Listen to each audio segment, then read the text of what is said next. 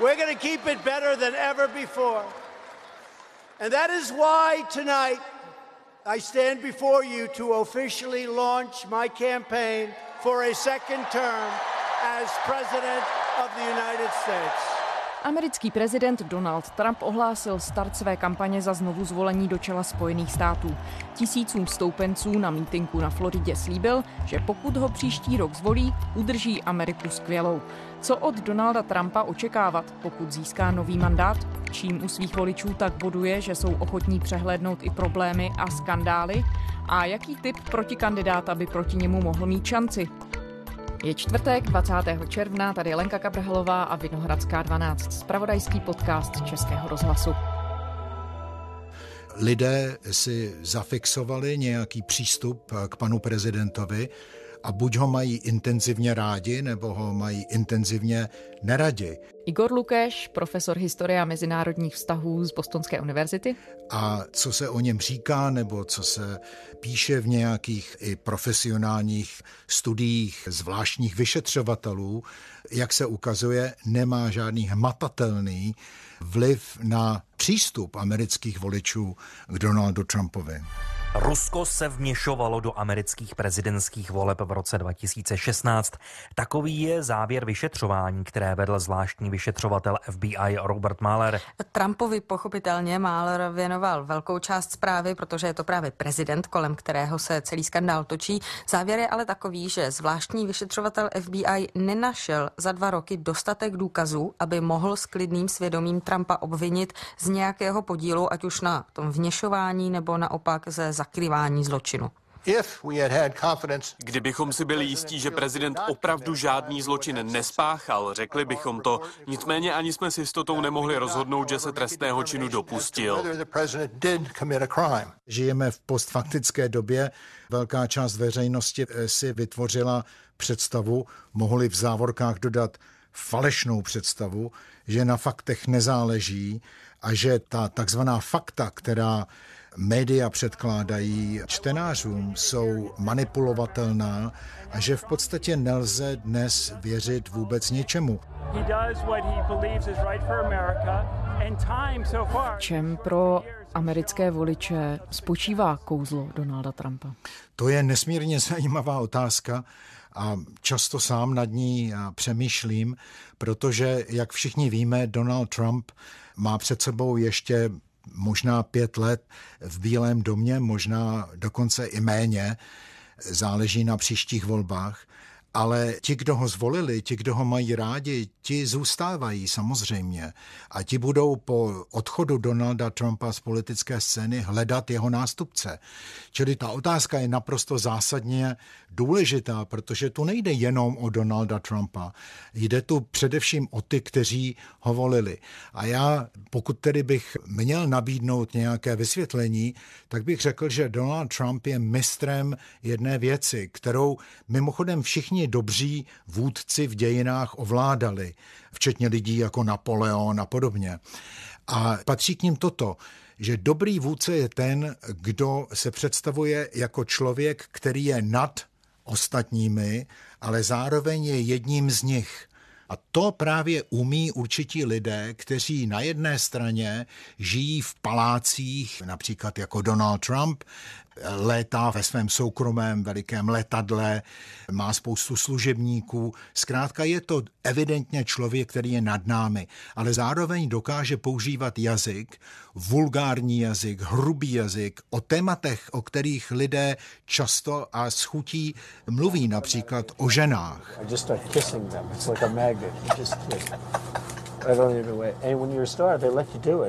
You can do anything. Whatever you want. Grab them by the pussy a tím pádem se legitimizuje jím jako jeden z nich. Donald Trump ale zároveň to demonstruje věcmi, které za obyčejných okolností nebo při nejmenším do jeho zvolení se zdály být v americké společnosti tabu. Jak je možné, že tohle najednou lidem konvenuje? No, ono to není, že ono jim to konvenuje najednou. Ono jim to možná, nebo alespoň tedy té menšině, která eh, Trumpa volí, nebo ho eh, obdivuje, to možná konvenovalo vždycky.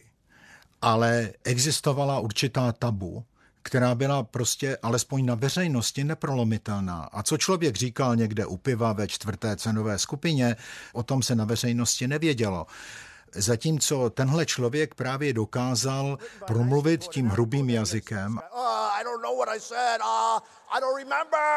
A nejde to jenom o sociální věci, jako přístup k ženám nebo přístup k handicapovaným občanům a podobně. Jde tu o věci mnohem zásadnější, jako například imigrace. Vláda Donalda Trumpa čelí kritice kvůli rozdělování rodin migrantů na hranicích mezi Spojenými státy a Mexikem. Děti těchto lidí tak končí ve federálních zařízeních odděleně od rodičů. Deník Washington Post tvrdí, že záležitost přerostla do humanitární a politické krize. Tyhle ty věci možná i v minulosti by byly sympatické pro ty, kteří ho později zvolili do Bílého domu a možná ho zvolí ještě jednou, ale tehdy si to netroufli říct. A v tom právě byla ta jeho revoluce a za tou revolucí stál nikdo jiný než Steve Bannon. Bannon je považován za kontroverzní postavu před působením v Bílém domě. Vedl spravodajský web Breitbart.com, který v té době byl znám výrazně proti přistěhovaleckou a nacionalistickou rétorikou. Někdejší šéf ultrakonzervativního spravodajského serveru Breitbart News byl z Bílého domu odvolán v době, kdy Trump čelil kritice za reakci na násilnosti vyprovokované běložskými rasisty. Který právě dokázal ho přesvědčit, že když bude mluvit eh, naprosto takzvaně otevřeně a bude tyhle ty hrubosti dávat do veřejného prostoru, tak tím se nezničí, naopak tím si vybuduje podporu mezi skalními fanoušky. Vy jste zmiňoval, že ti skalní fanoušci co se týče pohledu na Donalda Trumpa, zůstávají víceméně konstantní. Co zbytek společnosti? Proměnilo se to, jak se zbytek Spojených států dívá na Donalda Trumpa? No, nezměnilo. Donald Trump by už během té první kampaně řekl, jistě to myslel s úsměvem, alespoň bych si to chtěl myslet, že kdyby někoho zavraždil v pravé poledne na Park Avenue, tak by ho lidé stejně volili. They say, I have the most loyal people. Did you ever see that? Where I could stand in the middle of Fifth Avenue and shoot somebody and I wouldn't lose any voters, okay? It's like incredible. Tehdy se tomu každý pochechtával a říkal, to je hloupost, to přece je nesmysl. Ale potom se ukázalo, že celá řada skandálů následovala a jeho voliči jsou tím evidentně nedotčení. Tak například Donald Trump má téměř stoprocentní podporu mezi takzvanými evangelickými voliči, pro které velmi radikální výklad nového zákona, téměř doslovný, je vlastně téměř jediným měřítkem, eh, které, které aplikují na politiky. A jejich fanouškem je Donald Trump, člověk, který byl třikrát ženatý, člověk, který podle soudních rozhodnutí uplácel prostitutky, člověk, jehož osobní život, osobní jazyk, jak jsme už mluvili, je přesně opakem toho, co by tihle evangeličtí voliči měli podporovat. A přesto oni ho podporují, protože z nějakého důvodu v něm vidí větší naději, než například v Hillary Clintonové nebo v dalších demokratických političkách, nebo dokonce snad i politicích. Nevím přesně, proč to tak je, ale znovu se musím vrátit k tomu termínu postfaktická doba. Zůstává za Donaldem Trumpem Pravda, ještě nedovršil ty čtyři roky v Bílém domě, ale teď, když se na to podíváme, zůstávají za ním nějaká jasná politická rozhodnutí, která by přispěla k zásadním změnám ve Spojených státech? Tak určitě v tomhle bych chtěl se vrátit ke konceptu, který si vypůjčuji od Tima Snydera, to je vynikající historik, kterého si velmi vážím. A on přišel s termínem naháč na kurtu.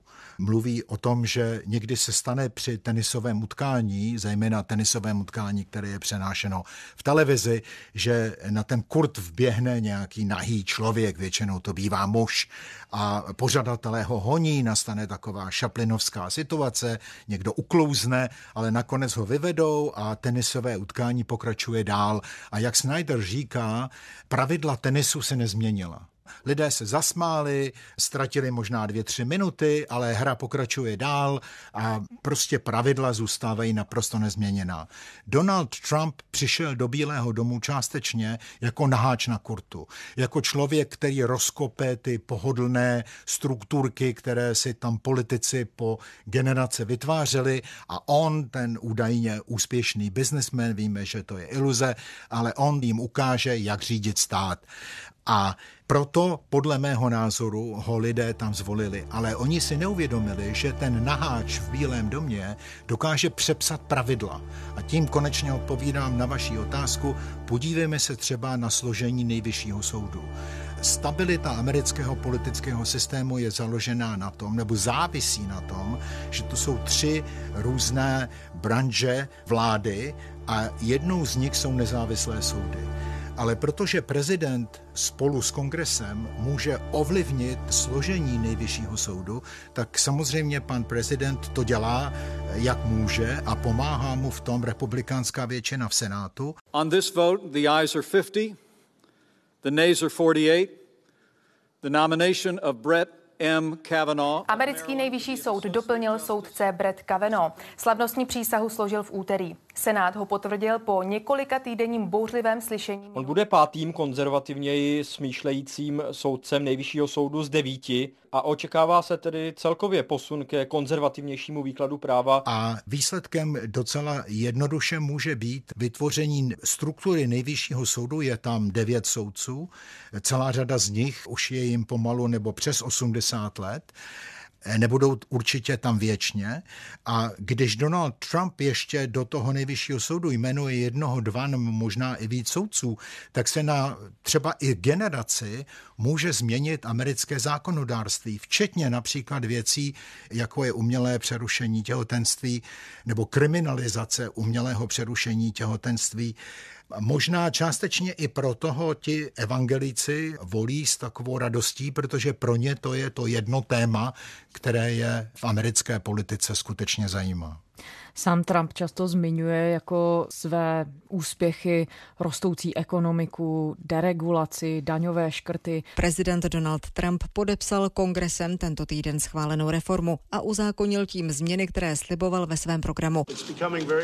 Podle Trumpa se největší daňová reforma od roku 1986 bude mezi lidmi těšit stále větší oblibě. Prezident vyzdvihl její výhody pro střední třídu a pro podnikatele, a tedy i pro jejich zaměstnance a celou americkou ekonomiku. Kritici naopak tvrdí, že vydělají hlavně bohatí a... Jsou to věci, které přispívají skutečně ke zlepšení života Američanů a nejen těch, co ho volí.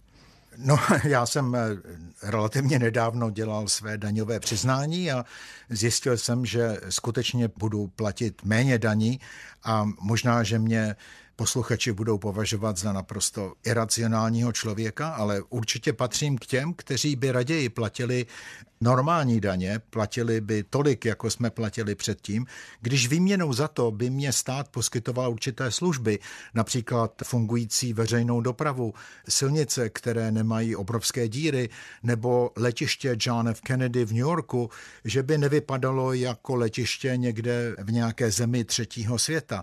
Ale určitě lidé, kteří ho volí, už jsme o tom mluvili na začátku, ti, když slyší snížení daní, tak automaticky tleskají, ale neuvědomí si, že on ty daně snížil lidem, kteří mají dostatečně vysoké platy a mnohem víc než dostatečně vysoké platy, tam bylo to snížení, tam jsou ti, kdo z toho snížení daní profitují, multimiliardáři, zatímco ti lidé, kteří ho volí, těm se nezměnilo vůbec nic a dokonce v některých případech ještě platí víc, ale oni si to z nějakého důvodu neuvědomí. Co se týče deregulací, to je samozřejmě mnohem složitější a z hlediska běžného voliče možná ani ne tak průhledné, ale samozřejmě to je jedna věc, kde můžeme legitimně diskutovat. It's morning again in America.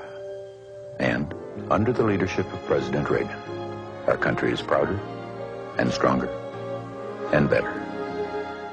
Například Ronald Reagan přišel do Bílého domu v 80. letech právě s tím, že byrokracie je příliš velká a že deregulace jakoby pustí z vodítka tu sílu americké vynalézavosti a energii a dravosti a tak dále ale Donald Trump také odstoupil od pařížských dohod stran klimatu. Tvrdě bojuje za takzvané právo držet zbraně. A samozřejmě ovšem jsem si jist, že celá jeho kampaň o druhý termín v Bílém domě bude především postavená na tom, že ekonomika funguje. On tvrdil, že chce být prezidentem koncenzuálním, ale jenom to zahájení té jeho kampaně za znovu zvolení bylo docela v bojovné náladě. By the way, that is a lot of fake news back there. That's a lot.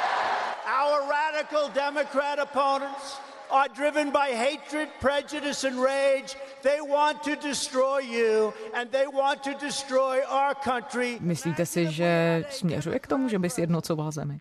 A tak určitě ne. Jak už zmíněný Steve Bannon mu řekl, že vyhraje, to mluvíme o té první kampani, jedině když bude co nejradikálnější a že právě čím radikálnější, čím víc bude šokovat, tím víc bude zábava. A lidé bohužel hledají ne nějaké platonské filozofy, kteří by se stali eh, králi, hledají bohužel v dnešní době i zábavu, mimo jiné. A on je právě ten člověk, který určitě nenudí. Kdo čekal novou vizi nebo změnu taktiky, měl smůlu. Kdo si přál obvyklou porci své rázné zábavy a osvědčená témata, dočkal se. Donald Trump ničím nepřekvapil, když včera večer v Orlandu na Floridě oficiálně odstartoval kampaň za své své znovu zvolení americkým prezidentem. Donald Trump zaujal oblíbenou roli baviče a nasadil témata, která se mu v minulosti osvědčila. Nechyběly krásná hraniční zeď, falešné spravodajství nebo hon na čarodějnice ze strany vyšetřovatelů ruského vlivu na volby. Ta jeho řeč, o které mluvíte na Floridě, byla skutečně pastvou pro oči a uši. Napadl tam média, napadl tam pokrokářské intelektuály, napadl tam ty takzvané elity, což skutečně sedí od člověka, který žije v palácích, létá v soukromých letadlech a chlubí se tím, že je miliardář. Napadl tu, používá výraz, levicovou bandu, která se takzvaně normálním, běžným američanům posmívá a pokouší se jim vzít jejich důstojnost. A tohle všechno skutečně způsobuje frenetický potlesk v takovém publiku, alespoň tedy v tom publiku, které jsme viděli na Floridě. Tou levicovou bandou Trump myslí demokratické politiky, kterých proti němu stojí téměř dvě desítky. Kdo může mít šanci? Tak já jsem eh, samozřejmě velmi energicky předvídal, že Donald Trump se nikdy do Bílého domu nedostane, takže já nemám vůbec eh, žádné právo něco předvídat. Já jsem ztratil jakoukoliv důvěryhodnost v tomhle ohledu, ale když se podíváte na průzkumy veřejného mínění, tak Joe Biden, bývalý viceprezident Spojených států, zatím vede, ale všichni vědí, že Joe Biden dokáže být především nepřítelem sám sobě. I knew the threat to this Kandidatura pravé ruky Baracka Obamy, jak se Bidenovi říká, vzbuzuje řadu otázek. Někteří se obávají, že Biden je na prezidentský post příliš starý, jiní příliš nevěří jeho politickému stylu ale je tam celá řada nesmírně talentovaných lidí. Jsou to především ženy. Elizabeth Warren, bývalá profesorka na Harvardské právnické škole, jedna ze dvou, tří nejprestižnějších škol na světě, je, myslím, velmi, velmi zajímavá. Camilla Harris, senátorka z Kalifornie, nesmírně chytrá žena, bývalá prokurátorka. Bude to velmi složité, protože mezi demokraty je velká část lidí, kteří prostě chtějí zásadní změnu. A nejsou tedy demokraté příliš rozdrobení na to, aby se našel jeden kandidát, který by skutečně mohl Donaldu Trumpovi konkurovat? A jaké by vlastně měl mít hypoteticky vlastnosti? Jaký by to měl být typově kandidát? Samozřejmě Donald Trump tohle to přesně všechno ví a velice chytře vlastně už teď svou kampaň orientuje tím směrem, že si vlastně vybírá svého konkurenta Tím, na koho se zaměří, v poslední době nejraději používá výraz Sleepy Joe, něco jako ospalý Pepa. You got a choice between Sleepy Joe and Crazy Bernie. ospalý, A to je Joe Biden. ospalý Podle Pepa, něj. Joe Biden. Get started. Pick somebody. A určitě to dělá proto, že si přeje, aby proti němu byl někdo jako Joe Biden. Zatímco Elizabeth Warren, ta je argumentačně nesmírně ostrá, to je žena, která s vámi bude skutečně polemizovat mnohem účinněji, než dokázala Hillary. Pokud by Donald Trump byl zvolený na druhé období funkční, kam myslíte, že by se Spojené státy mohly posunout? Nabízí nějaké konkrétní politické kroky? Já myslím, že Donald Trump eh, by to popřel, ale přesto bych argumentoval, že Donald Trump nemá žádnou strategii. Donald Trump je možná geniální taktik, ale rozhodně není strategem. Alespoň já jsem zatím nebyl schopen vidět nějaké kontury plánu, který by byl delší než 24 hodin nebo cyklus spravodajských organizací. Proto si nemyslím, že by přišel s nějakým úplně novým plánem. Ostatně prezidenti, kteří se uchází o druhý volební termín, většinou kandidují na tom, že funguje ekonomika. A protože americká ekonomika skutečně funguje, tak já, já myslím, že by byl blázen, kdyby se na to nezaměřil a kdyby začal mluvit zbytečně o něčem úplně jiném. Proto si myslím, že se nic do budoucna zvláštního nezmění, ale co se změní zcela radikálně, je to, co se už změnilo teď, a to je totiž úřad prezidenta Spojených států. Jestliže dříve to bylo místo, které lidé spojovali s lidmi jako Washington nebo Lincoln nebo řekněme Reagan, tak dnes je to místo, které lidé spojují s lidmi úplně jiných kvalit. Ostatně to ve střední Evropě se stalo také na hradě králů v Budapešti, v Praze, v Bratislavě, ve Varšavě. Sedí lidé, kteří jsou poměrně vzdálení těm, kteří tam historicky kdysi vládli. Čímž nechci vůbec zakrýt samozřejmě to, že byla druhá světová válka a 40 let komunismu a na hradě byl také Gottwald například v Praze kromě jiných, ale něco podobného je úplné novum ve Spojených státech, kde Bílý dům byl tradičně považován za jakousi svatyni amerického národa, za jakési centrum nejenom exekutivní moci, ale i morálky a etických hodnot. A to samozřejmě se radikálně změnilo už teď. Igor Lukáš, profesor historie a mezinárodních vztahů z Bostonské univerzity. Děkujeme. Naschledanou. A to je z Vinohradské 12 pro dnešek vše. Jako vždy nás najdete na iRozhlas.cz, najdete nás ve všech podcastových aplikacích na vašich mobilních zařízeních, takže si nás můžete vzít kamkoliv půjdete, kdykoliv půjdete. Pište nám, jsme na adrese vinohradská12 zavináč rozhlas.cz. Těším se zítra.